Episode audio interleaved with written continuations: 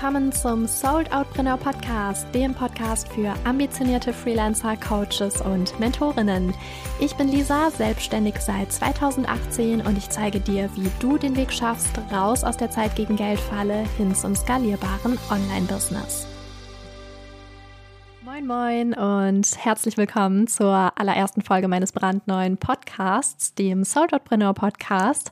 Ja, super schön, dass du hier gelandet bist. Ich freue mich, fühle dich willkommen. Ähm, es ist tatsächlich ein kleines Wunder, dass es diesen Podcast gibt.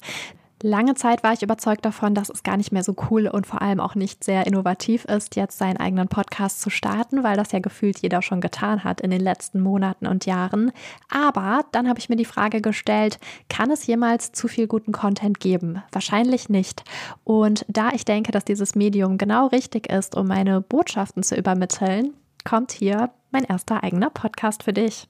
Vielleicht vorweg, ich habe diese Folge nicht geskriptet und ich habe auch nicht vor, das in Zukunft zu tun. Also dieser Podcast soll dafür dienen, einfach aus dem Nähkästchen zu plaudern, dir natürlich auch jede Menge Impulse und Mehrwert mitzugeben, gerade wenn du, ich sag mal, fortgeschrittener im Online-Business bist. Ähm, diese Inhalte richten sich äh, nicht an Anfänger und ähm, das soll jetzt gar nicht so unfreundlich sein. Ähm, vielleicht fragst du dich jetzt, äh, wie kommt sie denn dazu, jetzt in der allerersten Folge gleich mal äh, einen Haufen Leute auszuladen? Ähm, nein, ihr dürft natürlich trotzdem alle super gerne zuhören, aber primär richten sich diese Inhalte und Impulse an fortgeschrittene, in Anführungsstrichen, Online-Business-Menschen, die ähm, ja einfach schon ein gewisses Stadium oder eine gewisse Stufe erreicht haben, die vielleicht schon gut von ihrer Selbstständigkeit leben können, denen ich nicht erst noch erklären muss, was eine Positionierung, eine Zielgruppe ist, warum es gut ist, wenn du spitz positioniert bist, wie du digitale Produkte ähm, kreieren kannst, wie du 1 zu 1 Leistungen oder eben Gruppenprogramme aufsetzen kannst. All das, da gehe ich von aus, hast du schon getan, wahrscheinlich schon mehrfach und äh, trotzdem bist du hier gelandet. Mm, deswegen kannst du dich auch auf fortgeschrittenen Inhalte freuen, was auch immer das heißen mag. Du wirst es hören in den nächsten Folgen. Und was bedeutet das denn jetzt ganz konkret? Ähm, also es geht hier um Skalierung, um Wachstum, um Fortschritt, um Automatisierung, um all das, was du brauchst, um deine Selbstständigkeit zu transformieren in ein Online-Business. Und das bedeutet nicht zwangsläufig, dass alles nur noch passiv läuft und du in der Badewanne liegst oder schläfst und die Zahlungen flattern nur so rein äh, über deine Zahlungsanbieter. Möglicherweise, wenn das für dich ähm, das ultimative Ziel ist und du das erreichen möchtest, ähm, herzlich willkommen. Hier bist du genau richtig. Wenn du aber sagst, ich liebe ja die Arbeit mit Menschen und ich bin gerne im 1 zu 1, ich mache gerne meine Gruppenprogramme, dann kann es eben darum gehen, ausverkauft zu sein. Daher auch der Name Sold Outpreneur. Es muss nicht zwangsläufig darum gehen, alles nur noch passiv zu machen und zu skalieren bis zum Abwinken. Ähm, auch da möchte ich nochmal drauf eingehen, was bedeutet denn Skalierung überhaupt? Also du merkst, wir tauchen auf jeden Fall ein in die Tiefe und ich helfe dir, alles in allem dabei, eine Selbstständigkeit zu kreieren, mit der du aus der Zeit gegen Geldfalle ausbrechen kannst, mit der du vielleicht deine Dienstleistungen oder deine Produkte so anbieten kannst, dass du wirklich frei und unabhängig davon leben kannst.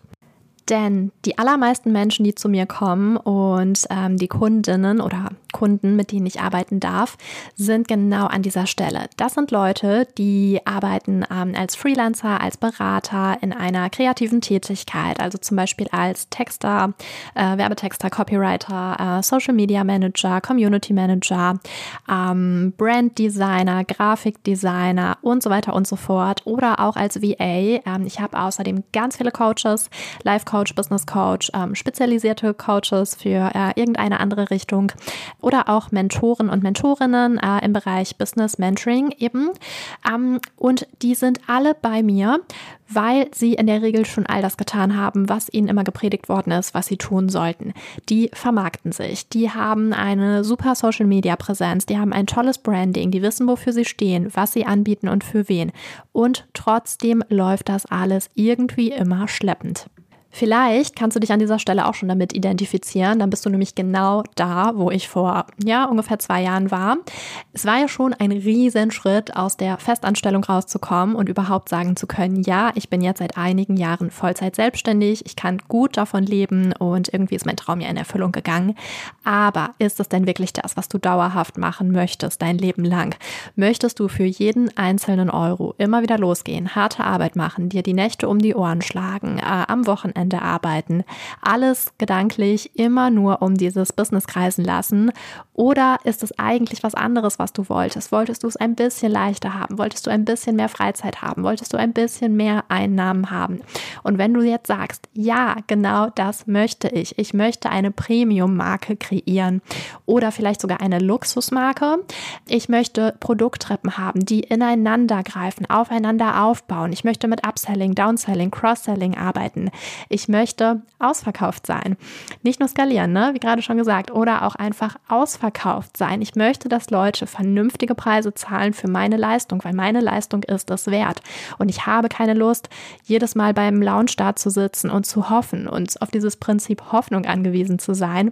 Dann willkommen ein drittes Mal keine Sorge, nochmal werde ich es nicht wiederholen. Ähm, ja, dann bist du hier genau richtig, denn ich war genau da, wo du heute bist. Ich war genau da und wahrscheinlich noch drei Meter weiter im Abgrund. Ähm, ich habe all das durch und zeig dir jetzt, wie auch du daraus kommst und all das transformierst in ein vernünftiges, solides Online-Business, was vor allem auch nachhaltig ist und nicht nur heute funktioniert, sondern auch morgen übermorgen und in vielen Jahren noch. Jetzt aber erstmal ein paar kurze Worte zu mir. Ich bin Lisa, vor kurzem 31 Jahre alt geworden, arbeite als Online-Business-Mentorin und ähm, ja, Online-Marketing-Strategin.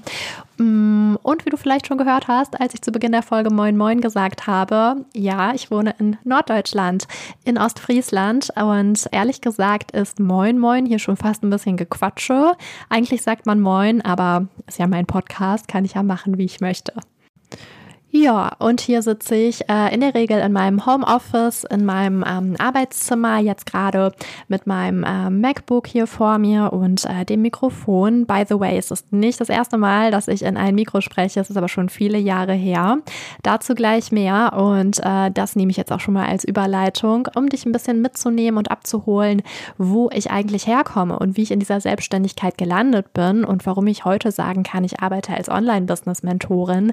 Denn für Leute, die nicht gerade aus dieser Bubble kommen, ist das immer noch ein Begriff, der ganz viele Fragezeichen in den Gesichtern auslöst. Also mit Online-Business kann schon kaum jemand was anfangen und dann noch Mentorin. Das ist für viele super strange. Ja, also, wie bin ich dazu gekommen, das zu machen? Äh, kurz vorab, es war nie mein Ziel, Unternehmerin zu werden und ähm, ich habe auch diese Selbstständigkeit ganz zu Beginn nie wirklich auf dem Schirm gehabt sondern im Gegenteil immer Leute sehr bewundert, die einen sehr linearen ähm, Karriereweg oder eine sehr lineare Ausbildung zurückgelegt haben. Das bedeutet, die haben vielleicht irgendwann mal was studiert, ähm, keine Ahnung, Lehramt, Medizin, Jura, irgendwas und ähm, sind dann da so durchgewandert. Ja, machen das heute immer noch, sind die Karriereleiter hochgeklettert und ähm, ich fand das immer super bewundernswert, wenn jemand so einen stringenten Weg Weg zurückgelegt hat. Meiner sieht auf jeden Fall anders aus. Ähm, es gab viel Zickzack, mal eine Abkürzung, mal einen längeren Weg. Ich habe sehr viel gesehen, sehr viel mitgenommen. Ja, das Ganze hat sich im Bereich Medien und Marketing abgespielt von Beginn an. Aber trotzdem hatte ich sehr viele Phasen, in denen ich mich ausprobiert habe, in denen ich dazugelernt habe. Und wenn ich ganz ehrlich bin, mache ich heute gar nicht so was ganz anderes, als ich mir das damals vorgestellt hatte. Das Lustige oder das Interessante und auch Spannende ist, dass es ähm, fast allen meiner Kundinnen heute genauso geht. Die haben heute auch Berufe, von denen man damals noch gar nicht wusste, dass es sie überhaupt geben würde. Und auch das ist dieses Schöne, dass wir uns heute so stark selbst verwirklichen können im Business mit unserer Selbstständigkeit und dass man eigentlich heute in der Lage ist, sich einen Beruf selbstständig zu kreieren, den es so ähm, in der freien Marktwirtschaft da draußen draußen überhaupt nicht gäbe. Also einen Job, den man in keiner Stellenanzeige dieser Welt finden würde. Mm, Und wie hat das alles jetzt angefangen? Also, ich wollte immer schreiben. Das Einzige, was ich wirklich, wirklich wollte in meinem Leben, war schreiben. Ähm, super witzig vielleicht oder so ein kleiner Fun Fact, aber vielleicht kennst du noch diese Freundschaftsbücher, wo man damals reingeschrieben hat, wenn ich mal groß bin, dann werde ich Punkt, Punkt, Punkt. Und ich habe das damals ausgefüllt mit, wenn ich mal groß bin, werde ich Buchschreiberin. Da war ich weiß ich gar nicht, in der Grundschule, vielleicht in der zweiten Klasse oder sobald man halt schreiben und diese Bücher ausfüllen konnte. Irgendwann habe ich den Begriff geändert in Romanautorin. Das klang damals sehr intellektuell, äh, konnte auch keiner was mit anfangen in der Grundschule, ähm, aber ich wollte Romanautorin werden. Und später, das war dann vielleicht so ab der fünften, sechsten Klasse, hat sich das nochmal geändert in Journalistin. Ich wollte Journalistin werden. Daran hat sich dann viele Jahre gar nichts geändert und tatsächlich habe ich das gemacht. Also ich bin äh, mit 19 Jahren, das war 2011, zum Wintersemester nach Köln gegangen und habe da Journalistik studiert. Kulturjournalismus, genau genommen. Das war an einer privaten Medienhochschule. Ähm, sieben Semester, Regelstudienzeit und das habe ich studiert und das Studium war wirklich bis dato so die beste Zeit meines Lebens. Ich habe es geliebt geliebt. Es war toll. Ich wollte genau das machen und ja, habe mich für alles rund um dieses Studium interessiert, von Medienethik über Medienrecht bis hin zu journalistische Darstellungsformen, Kameratechnik, Mikrofon. Wir haben für sämtliche Medien, also Online-Medien, aber auch äh, TV, Audio, also Radio und äh, Print. Wir haben das von oben bis unten durchgemacht, ähm, ganz, ganz viel gelernt und dieses Studium war einfach ähm, genial. Also ich war damals hoch motiviert. Ich habe schon während des ersten Semesters damals angefangen, als studentische Aushilfe, also als Werkstudentin zu arbeiten für einen großen TV-Sender in Köln mit drei Buchstaben. Ähm, davon gibt's ja zwei. also es war der Privatsender und genau, ähm, habe dann irgendwann während des Studiums gewechselt ähm, zu einer TV-Produktionsfirma, die unterschiedliche TV-Formate im Entertainment, aber auch Infobereich erstellt hat und unter anderem eben für diesen großen TV-Sender. Und was habe ich noch gemacht? Ich habe äh, da schon angefangen, als freiberufliche Journalistin für Online-Magazine zu schreiben und einfach sehr, sehr viel gemacht, mich ausprobiert. Und jetzt fragst du dich wahrscheinlich, was zur Hölle ist da denn dann schiefgelaufen? Warum ist sie denn dann nicht Journalistin geworden? Ja, das war damals so. Wir hatten ein Praxissemester. Ich hatte ja gerade gesagt, wir hatten sieben Semester Regelstudienzeit. Das ist äh, ungewöhnlich für Bachelorstudiengänge, die in der Regel eben äh, sechs Semester haben. Aber wir hatten tatsächlich äh, diese sieben Semester, weil wir das sechste Semester komplett in Unternehmen verbracht haben und im siebten Semester dann die Bachelorarbeit geschrieben haben.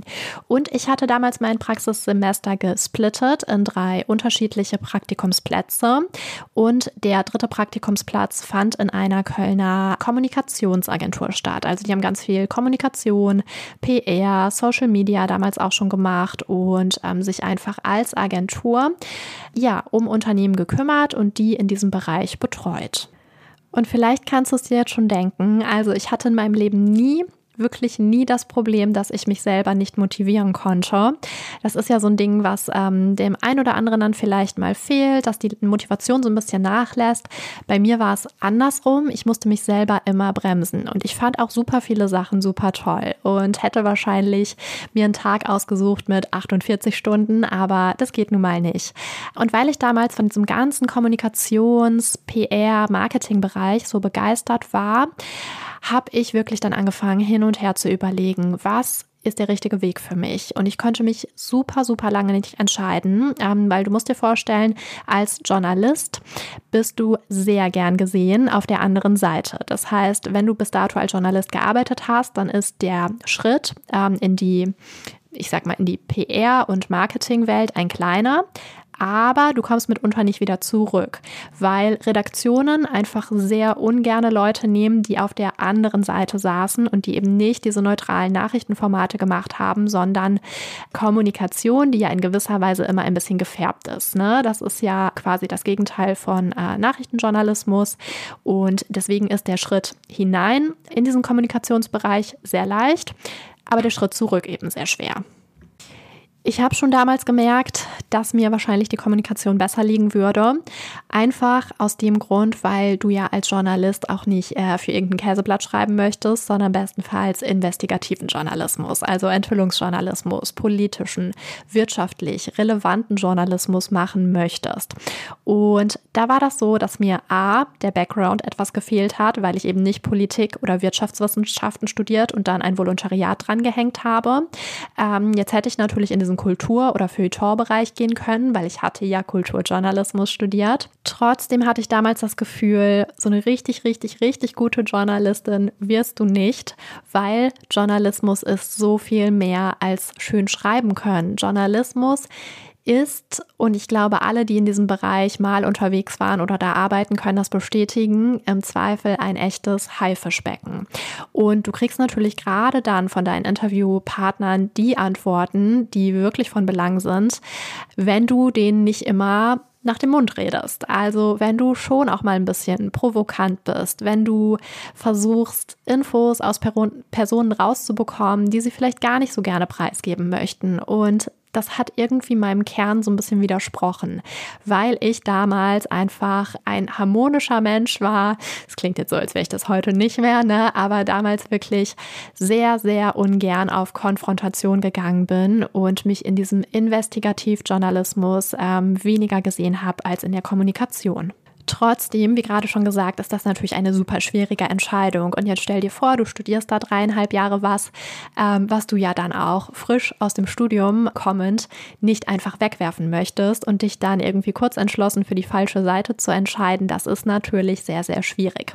Also, was habe ich getan? Ich wollte diese Entscheidung ein bisschen hinauszögern und habe dann erstmal angefangen bei einem Konzern in Bonn. Ähm, das war damals ein kleines Start-up innerhalb dieses Konzerns.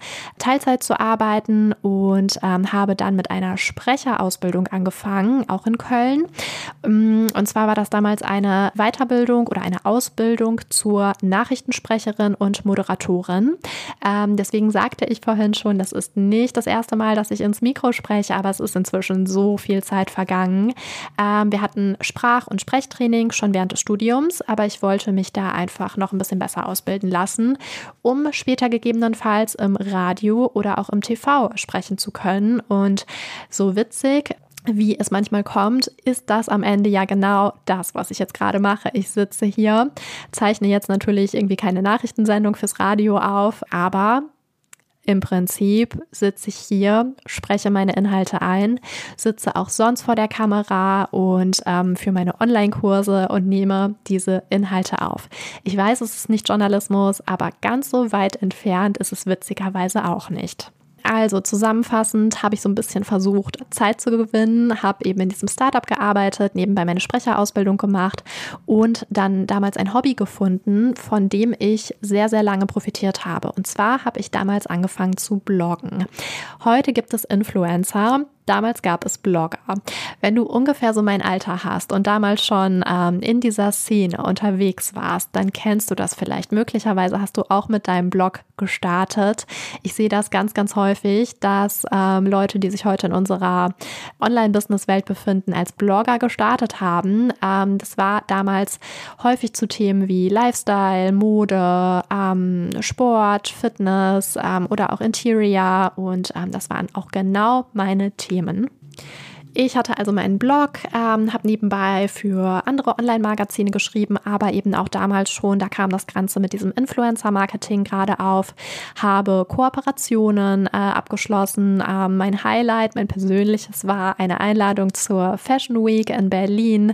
Weiter habe ich es dann auch nicht geschafft. Also es gibt durchaus Blogger, die auch in New York oder Paris oder Mailand bei den Fashion Weeks dieser Welt waren. Ähm, so ähm, reichweitenstark war ich dann nicht. Aber trotzdem trotzdem, ich habe das damals schon äh, geschafft, damit Geld zu verdienen und vor allem mir auch sehr, sehr viel rund um Influencer und Social Media Marketing selbst zu erarbeiten. Auch ganz wichtig, weniger im Business-Kontext, aber ich habe damals Freundschaften geschlossen, die heute zu meinen aller, allerengsten Beziehungen, also zu meinen allerengsten Freundinnen zählen, ähm, auf die ich super stolz bin und ganz glücklich, die in meinem Leben zu haben. Also diese Bloggerzeit war für mich persönlich wirklich so ein äh, Sprungbrett, was ich keinesfalls missen möchte. Mit dem Blog war das natürlich so, man wollte gefunden werden. Und äh, damals gab es noch keine Hashtags. Wie gesagt, Instagram war auch gerade erst in den ersten Zügen. Das war noch mehr die Facebook-Zeit. Da hat man dann in sämtlichen Gruppen, äh, irgendwelchen Bloggergruppen seine neuesten Beiträge geteilt.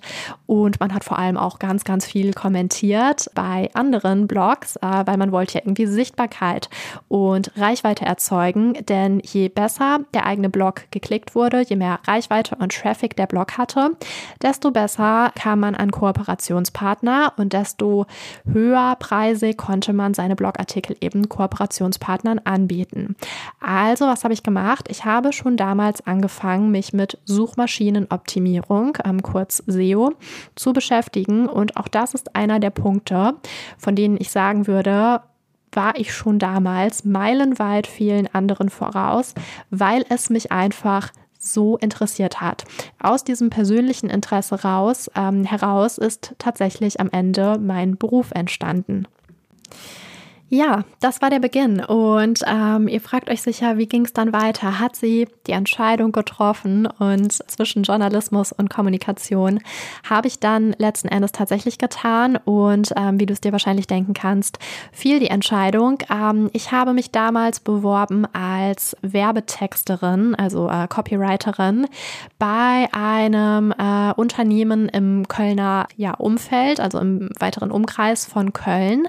Und den Job auch bekommen. Und das war damals für mich echt ein äh, Lottogewinn, weil es ein Direkteinstieg war. Wenn du jetzt im Journalismus deinen, ähm, dein Studium oder deine Ausbildung beendet hast, machst du in der Regel ein Volontariat. Oder du bist im PR-Bereich und machst dieses Traineeship.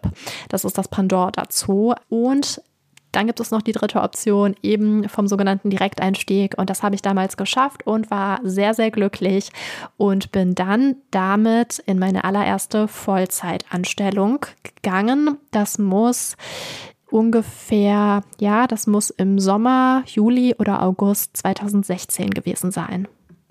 So, und jetzt kannst du dir natürlich überlegen, was ich bis dato schon alles getan hatte. Ich hatte diesen ganzen Medienbereich, ähm, war da wirklich einmal durchgewandert durch unterschiedlichste Formate, wie schon gesagt, Radio, TV, Online und auch Print. Ähm, ich hatte diesen ganzen Kommunikationsbereich. Ich hatte Blogbeiträge geschrieben, äh, sie SEO optimiert für meinen eigenen Blog, aber auch für Kunden. Ich hatte Social Media Marketing gemacht, Community Management und irgendwie schon super viel äh, Medien und Marketing Marketing übergreifend getan. Das Einzige, was ich bis dahin nie getan hatte, war Vollzeit in einem Unternehmen zu arbeiten. Äh, ich hatte es ja gerade schon erklärt. Ähm, ja, ich hatte meine Werkstudententätigkeiten neben dem Studium.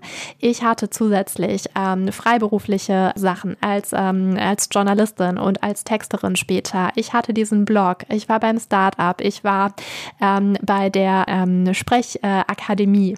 Und ich habe super viel gemacht, immer parallel. Aber ich hatte es nie, dass ich von montags bis freitags 40 Stunden in der Woche und wir alle wissen, im Marketing. Es sind nicht 40 Stunden. Damals waren schon alleine vier Überstunden pro Woche vertraglich abgegolten bei mir. Wohlgemerkt bei 24 Urlaubstagen. Aber ich komme nochmal zurück. Wir alle wissen, es bleibt nicht bei 40 Stunden. Jedenfalls hatte ich nie von montags bis freitags Woche um Woche auf diesem, auf irgendeinem Stuhl an irgendeinem Schreibtisch gesessen. Das war völlig neu für mich. Und ich habe sehr schnell gemerkt, irgendwie funktioniert das für mich nicht. Und zwar nicht nur nicht, sondern überhaupt gar nicht. Wirklich überhaupt gar nicht. Ich habe mich damals so oft gefragt, was stimmt mit mir nicht, weil die Tätigkeit war an sich eigentlich ziemlich cool. Das Unternehmen war ähm, auch nicht schlecht. Das war jetzt nicht der absolute Burner inhaltlich. Ähm, es ging im weiteren Sinne um Einrichtung und Möbel. Ähm, alles auch sehr individuell gefertigt und wirklich thematisch nett. Also man hätte gut damit arbeiten können. Ähm, das hat mir inhaltlich auch Spaß gemacht. Und trotzdem habe ich mich immer gefragt, was stimmt mit mir nicht? Warum kriege kriege ich mein Leben nicht auf die Reihe, wenn ich von montags bis freitags da sitze. Weil andere Leute machen das ja erstens auch und zweitens war ich ja so eine, ich sag mal, übermotivierte, ne? Wie schon gesagt, an Motivation hat es mir nie gemangelt. Ich bin so ein Leistungsmensch, sehr, sehr lange gewesen, damals noch viel stärker. Also ich habe mich wirklich enorm über meine Leistung definiert und habe nicht verstanden, warum ich permanent unzufrieden, unglücklich, irgendwie mich so gefangen und eingesperrt gefühlt habe in dieser Zeit. Und wenn ich das rückwirkend in einem Begriff beschreiben müsste, wie diese Festanstellung für mich war, dann war das wirklich Freiheitsberaubung. Und ich weiß, das klingt jetzt total dramatisch und vielleicht denkst du dir also, komm, äh, so schlimm kann es ja nicht gewesen sein. Freu dich doch, dass du diesen Job hattest, diesen ähm, Direkteinstieg. Freu dich, dass du dich durchgesetzt hast. Es gab 200 Bewerbungen damals ähm, auf diese Stelle. So wurde es mir zumindest gesagt und äh, ich hatte ein äh, nettes Team. Also es war wirklich eine schöne Arbeitsatmosphäre. Aber ich habe gemerkt, ich kann das nicht. Ich sehe mich hier nicht für die nächsten 40 Jahre. Und auch da mag der ein oder andere jetzt denken, also komm Lisa, jetzt stell dich mal nicht so an. Was war denn da los mit dir? Das wusste ich damals nicht. Heute weiß ich das und ich kann sagen heute, dass all das einfach ja meinen innersten Werten widersprochen hat. Ich habe sie gerade schon erwähnt. Super wichtige Werte für mich sind Selbstverwirklichung, Freiheit, auch wenn ich Freiheit, glaube ich, gar nicht immer so ausnutze in dem Sinne, wie ich sie definiere, aber einfach diese gefühlte Freiheit, hingehen zu können, wann und wo ich möchte. Das ist eine Selbstständigkeit. Ähm, kleiner Spoiler, jetzt natürlich auch nicht die ultimative Freiheit ist, weil auch da hast du natürlich Kunden, du hast Abgaben, du hast Deadlines, du hast eigentlich einen ganz anderen Druck, als es in der Anstellung der Fall war. Ne? Ich habe so viel mehr gearbeitet später als in der äh, als in der Festanstellung, aber das nur mal ja am Rande. Darum ging es mir gar nicht. Es ging nicht darum, dass ich keine 40 Stunden arbeiten wollte. Ich habe später 60, 70 Stunden locker jede Woche gearbeitet, sondern es ging mir um dieses Gefühl, dieses Wissen, ich muss hier sitzen von dann bis dann. Jemand anders entscheidet darüber, wann ich Urlaub nehmen darf, ob ich Urlaub nehmen darf. Ich habe ja nur diese 24 Tage, da bin ich dann immer noch auf die Entscheidung anderer angewiesen. Und ich hatte immer dieses Gefühl, mein Leben ist fremdbestimmt. Andere bestimmen über meine Zeit. So war es natürlich auch, ähm, aber das hat mich wirklich mental ganz, ganz massiv gestört und gedanklich eingeschränkt. Jetzt habe ich ja gerade schon gesagt, dass ich heute an diesem Punkt bin, an dem ich das verstehe, weil ich heute weiß, dass diese Werte für mich super wichtig sind, dass ich gerne ein Gefühl von Unabhängigkeit habe, auch wenn ich das nicht nutze, auch wenn ich hier zu Hause im Homeoffice sitze, aber trotzdem, ich kann es mir theoretisch einteilen, wie ich mag. Es kommt auch gar nicht auf die Zeit an, die ich arbeite, sondern auf die Ergebnisse. Und was auch ganz wichtig ist, dass ich mir ein Arbeitsumfeld schaffen kann, in dem ich wirklich maximal produktiv und effizient bin. Also ich bin zum Beispiel überhaupt keine Frühaufsteherin. Ich glaube, wenn du ähm, vor deinem PC sitzt und Nachteule googelst, ähm, taucht wahrscheinlich ein Bild von mir in der Google-Bildersuche auf. Ich bin diese Nachteule. Ich bin nicht gut im Aufstehen. Ich brauche morgens auch ähm, mindestens zwei Tassen Kaffee, bis ich überhaupt ansprechbar bin. Aber ich kann sehr gut spät abends. Also so 22 Uhr ist genau meine Zeit, werde ich nochmal richtig kreativ, kann ich mich ja heute dann auch an den Laptop setzen und Sachen fertigstellen, Sachen abarbeiten. Das konnte ich ja auch während meines Freelancer-Daseins nonstop so machen und einfach dann arbeiten, wenn ich am meisten Energie und Kreativität dafür habe. Oder an den Wochenenden arbeiten, dafür unter der Woche mal äh, ja irgendwie ein bisschen was schleifen lassen, andere Sachen dann äh, abarbeiten, die vielleicht ja persönlich auch noch wichtig sind. Und all das wusste ich damals nicht, aber das bedeutet mir so viel. Oder auch den Punkt, äh, wir sind jetzt noch beim Thema Arbeitsumfeld selbst kreieren. Jetzt war ich ja gerade auf die, die Uhrzeiten, auf die Arbeitszeiten eingegangen, aber es mir eben auch so gestalten zu können, dass ich in einem ruhigen Umfeld sitze. Heute würde ich nämlich beispielsweise sagen, dieser Begriff äh, Hochsensibilität und all das, was eben mit einhergeht oder auch ähm, introvertiert sein. Und wir alle wissen inzwischen, introvertiert bedeutet keinesfalls äh, schüchtern oder ist nicht gerne unter Menschen. Introvertiert bedeutet, ich ziehe die Ruhe, äh, die Kraft aus dem Alleinsein, aus der Ruhe und eben nicht dadurch, in einer Gruppe von Menschen zu sein. Ähm, das bedeutet jetzt wiederum nicht, dass ich nicht gerne unter Leuten bin und ähm, dass ich das nur super anstrengend finde und mir das gar keinen Spaß macht. Im Gegenteil, ich liebe das, mit Menschen zu arbeiten und auch in Gruppen unterwegs zu sein. Aber am Ende des Tages ist es so, dass ich dann zwar super glücklich bin, aber schon mit weniger Energie da rausgehe, als ich reingekommen bin. Bei extrovertierten Leuten ist es genau andersrum. Die sind das ganze Wochenende unter Menschen oder auch den ganzen Tag im Büro und am Ende gehen die mit mehr Energie raus, weil die ihre Energie gewinnen durch das Zusammensein. Ich bin auch gerne mit anderen zusammen, wie das bei Introvertierten halt so ist, aber es kostet mich mehr Energie. Also ich habe weniger Energie am Ende, als als ich da reingekommen bin.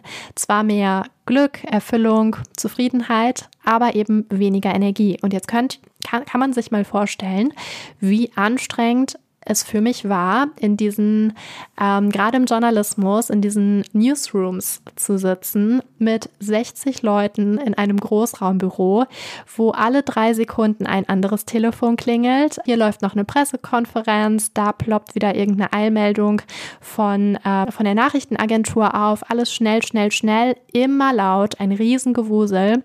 Ähm, auch in der Marketingabteilung, äh, in der ich äh, saß später, ne, wie gerade gesagt, meine erste Vollzeitanstellung Abteilung sitzt man da mit, ich weiß nicht mehr, acht Leuten oder zehn Leuten im Marketing, Riesenraum. Schreibtisch an Schreibtisch, ständig klingelt ein Telefon, die Leute rufen über deinen Kopf hinweg sich Sachen zu und dann sitzt du da und musst eben texten als Copywriter, also gedanklicher mit Worten spielen, wie wenn diese Worte dir nonstop von allen Seiten um die Ohren fliegen. Also es war einfach ein Arbeitsumfeld, von dem ich heute sagen kann, es hat nicht unbedingt zu meiner Produktivität oder Effizienz beigetragen. Damals war ich 23 oder 24 und ähm, all das, was ich heute weiß, wusste ich damals äh, so genau noch nicht und habe dann deswegen äh, ja zunächst mal das Unternehmen in Frage gestellt. Also gedacht, hm, wenn ich mich jetzt woanders bewerbe, ähm, vielleicht noch mal in anderen Räumlichkeiten sitze oder einer anderen Tätigkeit nachgehe, die mich auch ein bisschen mehr fordert, dann, dann ändert sich vielleicht alles und am Ende gehe ich richtig glücklich hier raus, weil ähm, das muss doch machbar sein für mich. Äh, so viele andere sind doch auch Vollzeit festangestellt und ja, dann habe ich irgendwann den Job gewechselt. Ich war ja vorher als äh, Copywriterin und ähm, später dann auch Content Marketing Managerin eingestellt und genau, habe dann äh, eine neue Tätigkeit, ich weiß gar nicht mehr, auch als Content Marketing Managerin oder Online Marketing Managerin angenommen bei einem anderen Unternehmen.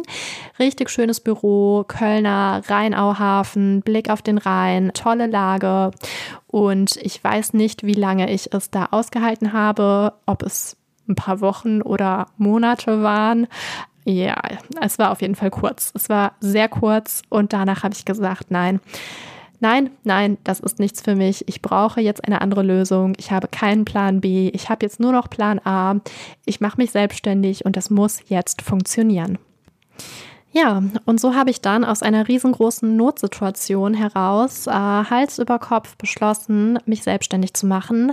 Damals wusste ich natürlich überhaupt gar nicht, was so eine Selbstständigkeit mit sich bringt, aber der, der Pain Point, würde man heute im Marketing sagen, also der Schmerzpunkt war so groß.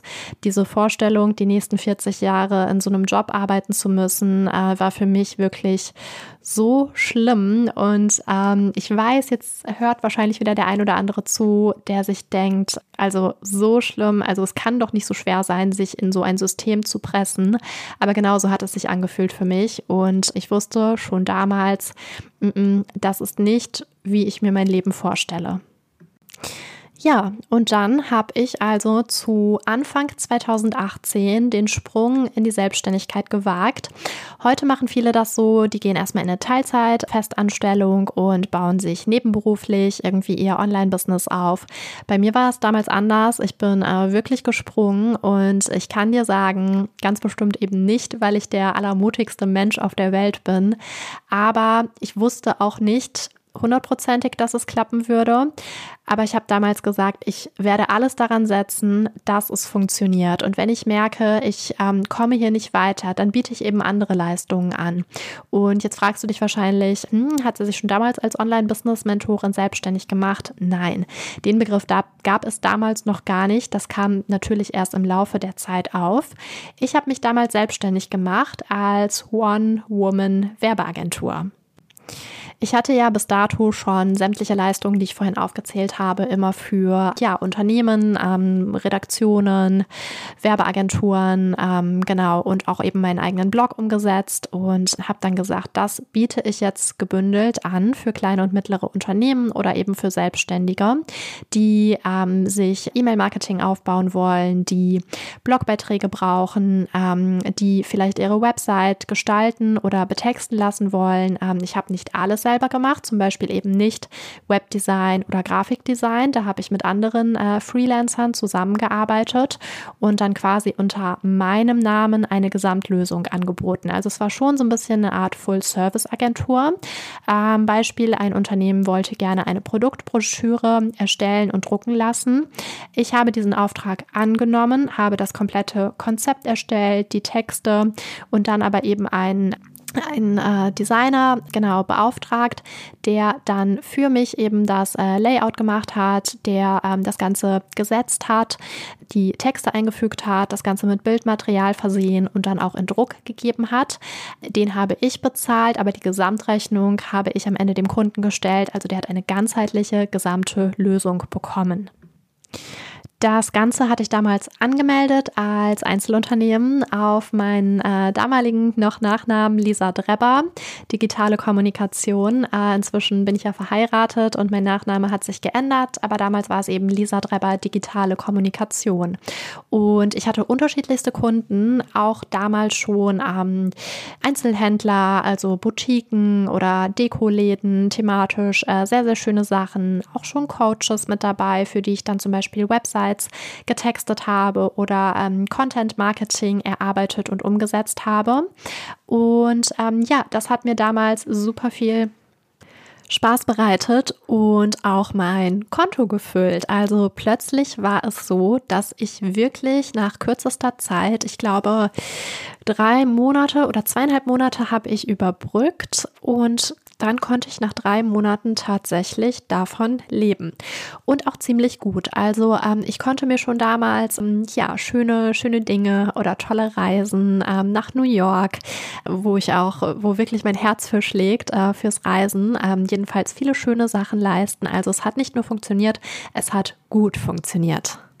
Dazu muss ich noch sagen, es musste aber auch funktionieren, denn diese zweieinhalb, drei Monate, die ich mit finanziellen eigenen Rücklagen überbrückt habe, das hat gut funktioniert, aber so unendlich viel länger hätte ich diesen Zeitraum auch gar nicht ausreizen können, denn ich hatte nicht wahnsinnig viele Rücklagen. Äh, man muss sich überlegen, ich war ja noch gar nicht allzu lange aus dem Studium raus.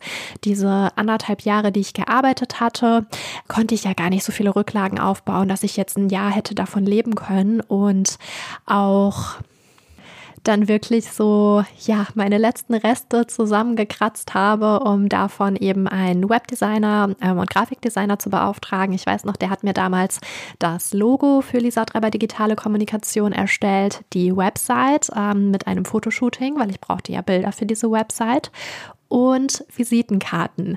Würde heute kein Mensch im Online-Business mehr benötigen, Visitenkarten, es sei denn, du bist jetzt irgendwie als Berater tätig und hast ähm, lokal oder vor Ort Kundinnen. Aber ähm, heute würde das keiner mehr benötigen. Ich bräuchte jetzt niemals mehr Visitenkarten. Ähm, aber damals habe ich da eben ja den ähm, mein Geld noch für ausgegeben und konnte dann eben noch äh, zeitweise finanziell mich da etwas äh, überbrücken. Aber so viel länger hätte das nicht funktioniert. Das heißt, es musste auch laufen schaffen. Ja, und dann ging es plötzlich richtig los. Also ich hatte dann tatsächlich einige, ich sag mal, größere Fische in Anführungsstrichen an der Angel. Also einige äh, Kunden, äh, mit denen ich projektbasiert gearbeitet habe, aber auch Kunden, bei denen ich sehr, sehr regelmäßig war.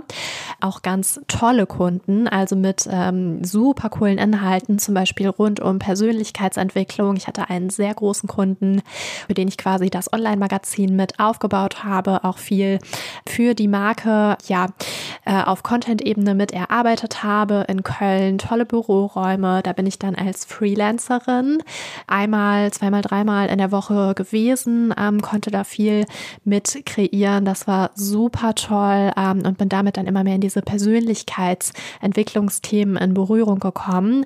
Und vielleicht kennst du das selbst, wenn du mit einer Sache anfängst und plötzlich merkst du, wow, ich bin ja irgendwie richtig gut darin. Ähm, ich habe habe vielleicht ein Talent, was andere nicht haben oder ich habe diese Disziplin, ich habe diesen Biss, ich komme hier weiter als andere oder ich schaffe wirklich was. Ich kann damit was erreichen. Ich werde besser. Ähm, was sich dann wieder, wieder gespiegelt hat bei mir in mehr Kundenaufträge, besser bezahlte Kundenaufträge, richtig gutes Geld, was man plötzlich verdienen konnte was so viel mehr war als in der Festanstellung. Also es hat sich plötzlich für mich nicht mehr nur gelohnt aus Wertegründen oder als Ausbruch aus diesem System, sondern auch auf finanzieller Ebene hat es sich plötzlich richtig gelohnt. Und dann fängt ja eine Sache an, richtig Spaß zu machen. Also du bist raus aus diesem Schmerzpunkt und du bist weg von diesem weg von und deine Motivation ist plötzlich hinzu, hinzu noch mehr Kunden, hinzu noch mehr Umsatz, hinzu noch mehr Leistung und auch Erfolg. Ja, und dann sind eigentlich parallel zwei unterschiedliche Sachen passiert, die jetzt hier in diesem Kontext wahrscheinlich relevant sind. Das eine war, dass ich angefangen habe, mich total über diese Selbstständigkeit zu definieren. Also, ähm, dass ich gut schreiben konnte, dass ich gut Content gestalten und vermarkten konnte, das wusste ich alles schon, das wusste ich vorher. Aber dass ich in dieser Selbstständigkeit, also in diesem Gründertum, diesem Start-up-Dasein so gut war, das war völlig neu für mich, weil das waren ja nie meine Beweggründe. Ich habe ja nie gegründet, ähm, weil ich Unternehmerin werden wollte, sondern einfach nur, weil ich meine Sachen gut machen wollte in einem Arbeitsumfeld, das für mich funktionierte. Ne? Das habe ich ja vorhin ähm, ausführlichst erklärt.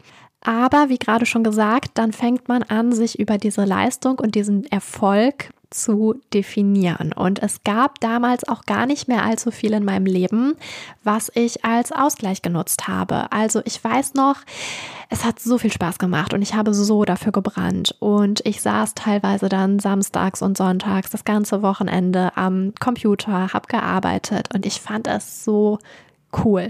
Es gab auch nichts, was ich lieber getan hätte, als den Samstagabend zu arbeiten. Also ich habe wirklich, äh, wie wenn du das kennst, gerade zu Beginn, wenn man so richtig für diese Sache brennt.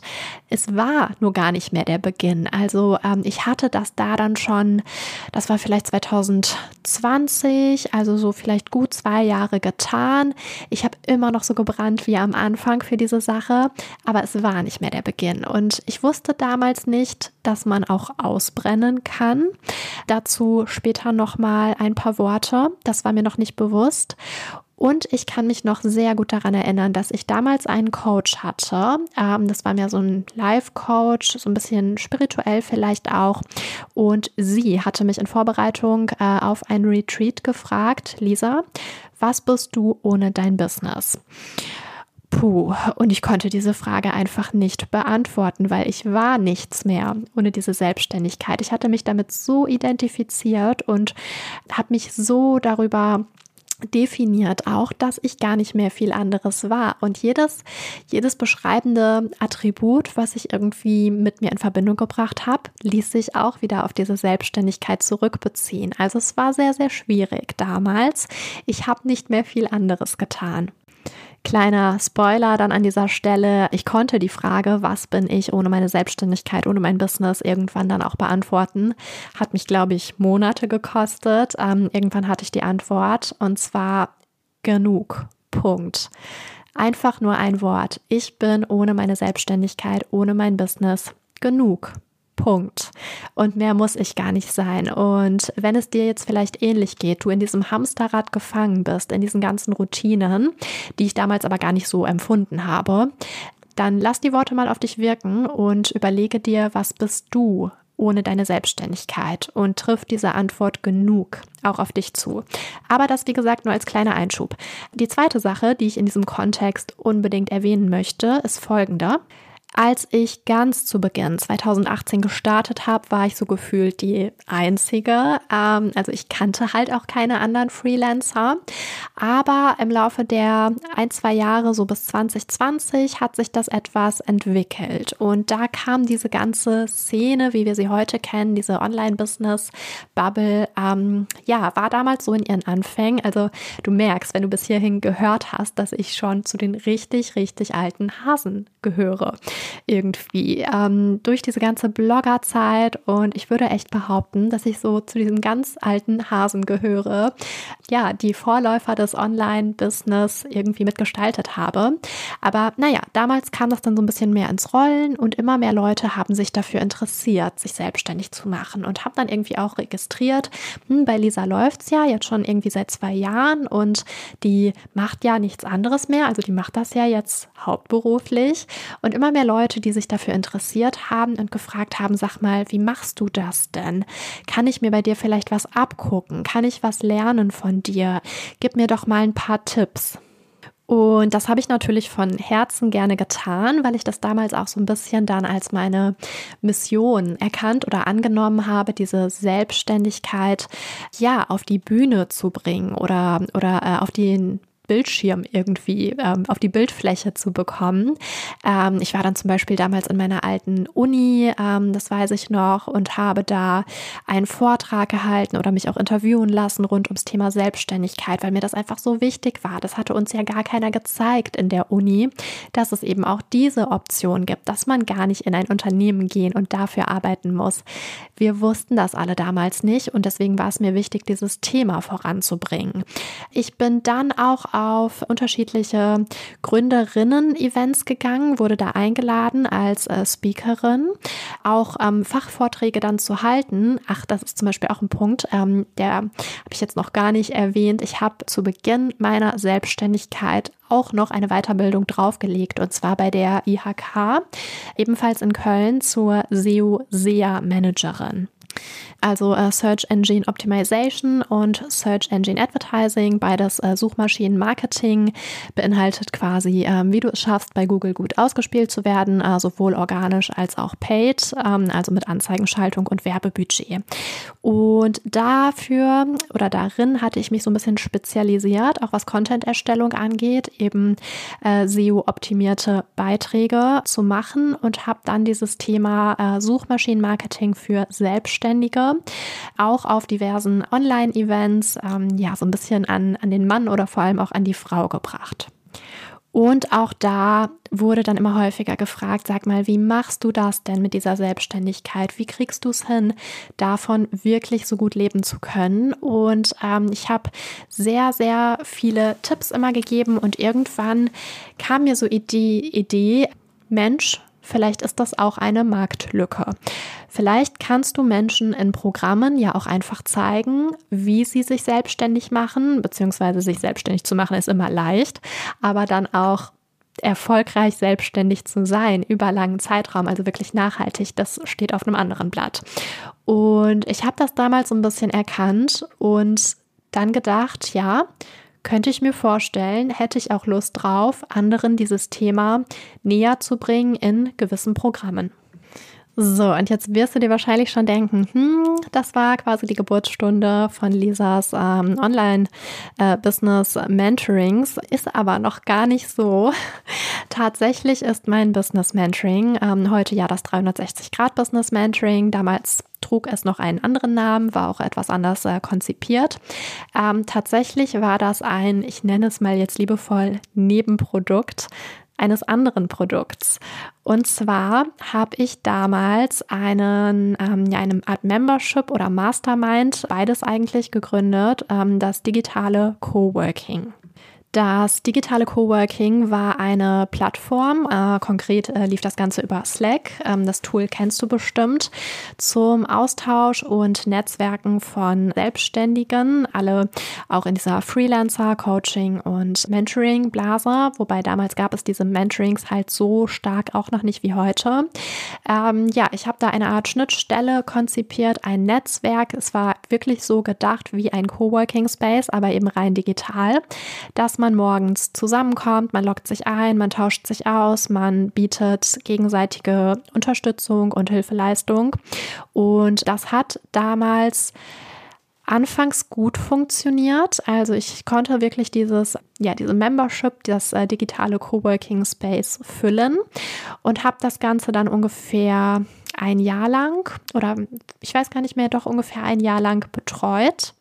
Der Rahmen waren eben diese, ähm, dieses tägliche Coworking, aber auch Expertencalls zu unterschiedlichsten Themen. Und vor allem habe ich aber auch damit geworben, dass die Mitglieder von meiner Expertise profitieren, weil es konnte ja in diesen Chatverläufen, in diesen Chaträumen, die hatten äh, dann ganz kreative Namen und waren so ein bisschen inhaltlich geklustert. Also ich weiß gar nicht mehr, es gab, glaube ich, eine Kaffeeküche, konnte man sich einfach locker austauschen. Dann gab es unterschiedliche Räume für unterschiedliche Fragestellungen und so weiter und so fort.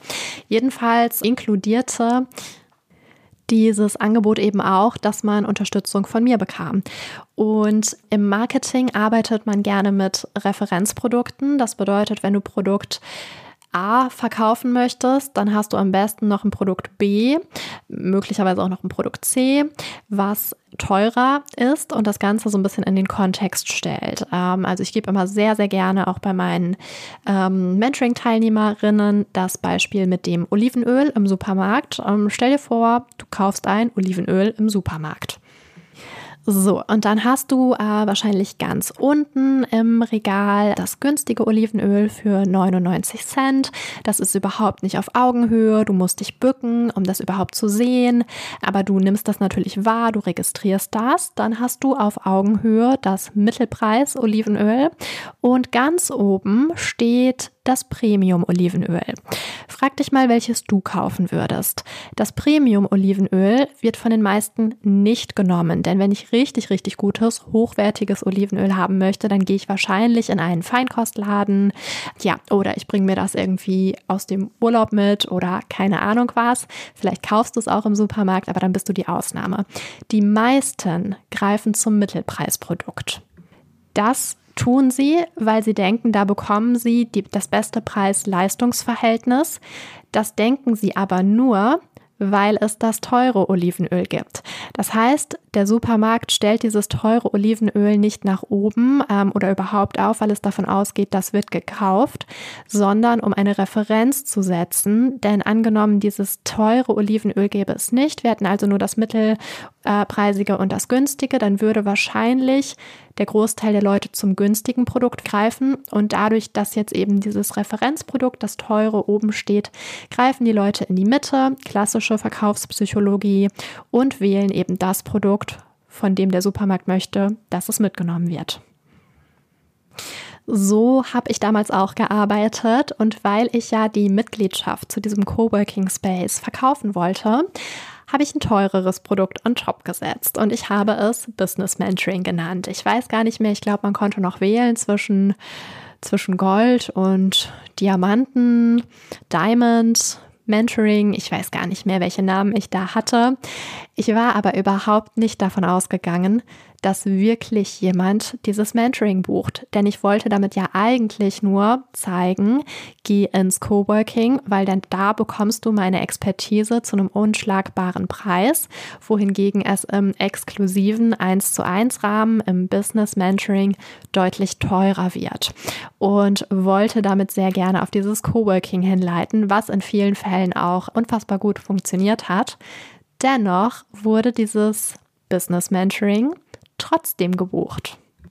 Ja, und da stand ich dann, ähm, habe mich natürlich auch wahnsinnig gefreut und wollte das dann ja auch so durchführen und habe dann damals wirklich meine ersten Business Mentorings gegeben, unter anderem für eine Person, die ich damals ähm, auch sehr bewundert habe. Also die war in der gleichen Bubble wie ich unterwegs und ich fand sie in meinen Augen schon damals sehr fortgeschritten. Und vor allem war sie eine ganz systematische Person, ähm, die Sachen sehr gut organisieren konnte, die, ja, es war einfach ein Ritterschlag, dass sie das bei mir gebucht hatte, dass sie nicht bei jemand anderem war, sondern dass sie gesagt hat, hey, ich komme zu dir ins Business Mentoring, ich denke, ich kann von dir einiges lernen. Das war für mich damals ein riesengroßer Ritterschlag und hat mich natürlich total motiviert. Ja, und so wurden die Business Mentorings geboren und plötzlich, ja, kam dadurch dann eben ein weiteres Produkt hinzu. Also du siehst, ich bin erst mit meiner Membership, also mit der Mitgliedschaft gestartet. Das war mein erstes digitales Produkt und im zweiten Schritt kam dann das Business Mentoring hinzu. Und dann ging es irgendwann weiter mit äh, Workshops, ganz viel im Bereich ähm, Suchmaschinenmarketing habe ich gemacht. Das ähm, äh, Coworking Space habe ich irgendwann verkauft tatsächlich. Das wird äh, heute noch geführt von einer ganz lieben Kollegin, die das ähm, ja wahrscheinlich auch mit viel mehr Herzblut betreut, als ich das dann damals ähm, gemacht habe, weil ja es mir, mich einfach sehr viel Zeit gekostet hat und ähm, ich mich eben auf äh, andere Sachen fokussieren wollte. Und das ist tatsächlich die Geschichte, wie ich dahin gekommen bin, wo ich heute bin. Es gab noch so einige Hürden. Ich hatte vorhin schon mal kurz erwähnt, es waren Sachen rund ums, ich sag mal, rund um die Thematik Burnout. Ähm, ja, was passiert, wenn man sich Monate oder sogar Jahre lang massiv überarbeitet hat. Und auch das war damals für mich Auslöser, nochmal konkreter zu differenzieren. Möchte ich eine Selbstständigkeit führen, in der meine kompletten Umsätze von mir als Person abhängen. Und ich spreche jetzt nicht davon, dass man als Personal Brand sowieso die Marke verkörpert, sondern ich spreche davon, möchte ich, dass meine, meine Umsätze zu 100 Prozent an meiner Energie und an meiner Leistung hängen oder möchte ich die ebenfalls koppeln an äh, digitale Produkte, die automatisiert, standardisiert, skalierbar im Hintergrund für mich arbeiten, auch wenn ich gerade vielleicht was anderes mache. Wie es dann weiterging und vor allem auch, was du davon mitnehmen kannst, um deine Selbstständigkeit, dein Online-Business ein bisschen freier und unabhängiger zu gestalten, das verrate ich dir peu à peu in den nächsten Folgen. Ich könnte locker noch 90 Minuten hier ins Mikro quatschen, aber ich glaube, das sprengt ähm, jeglichen Rahmen dieser ersten Folge, äh, die ja dazu dienen sollte, um mich äh, besser kennenzulernen. Freue dich aber auf jede Menge Inhalt rund um Premium-Markenaufbau mit skalierbaren Ansätzen. Ähm, freue dich auf jede Menge Business, Wachstum und Impulse, die du hier mitnehmen kannst, Folge für Folge. Ähm, ich freue mich, wenn du wieder reinhörst und sage ganz, ganz liebe Grüße und bis bald.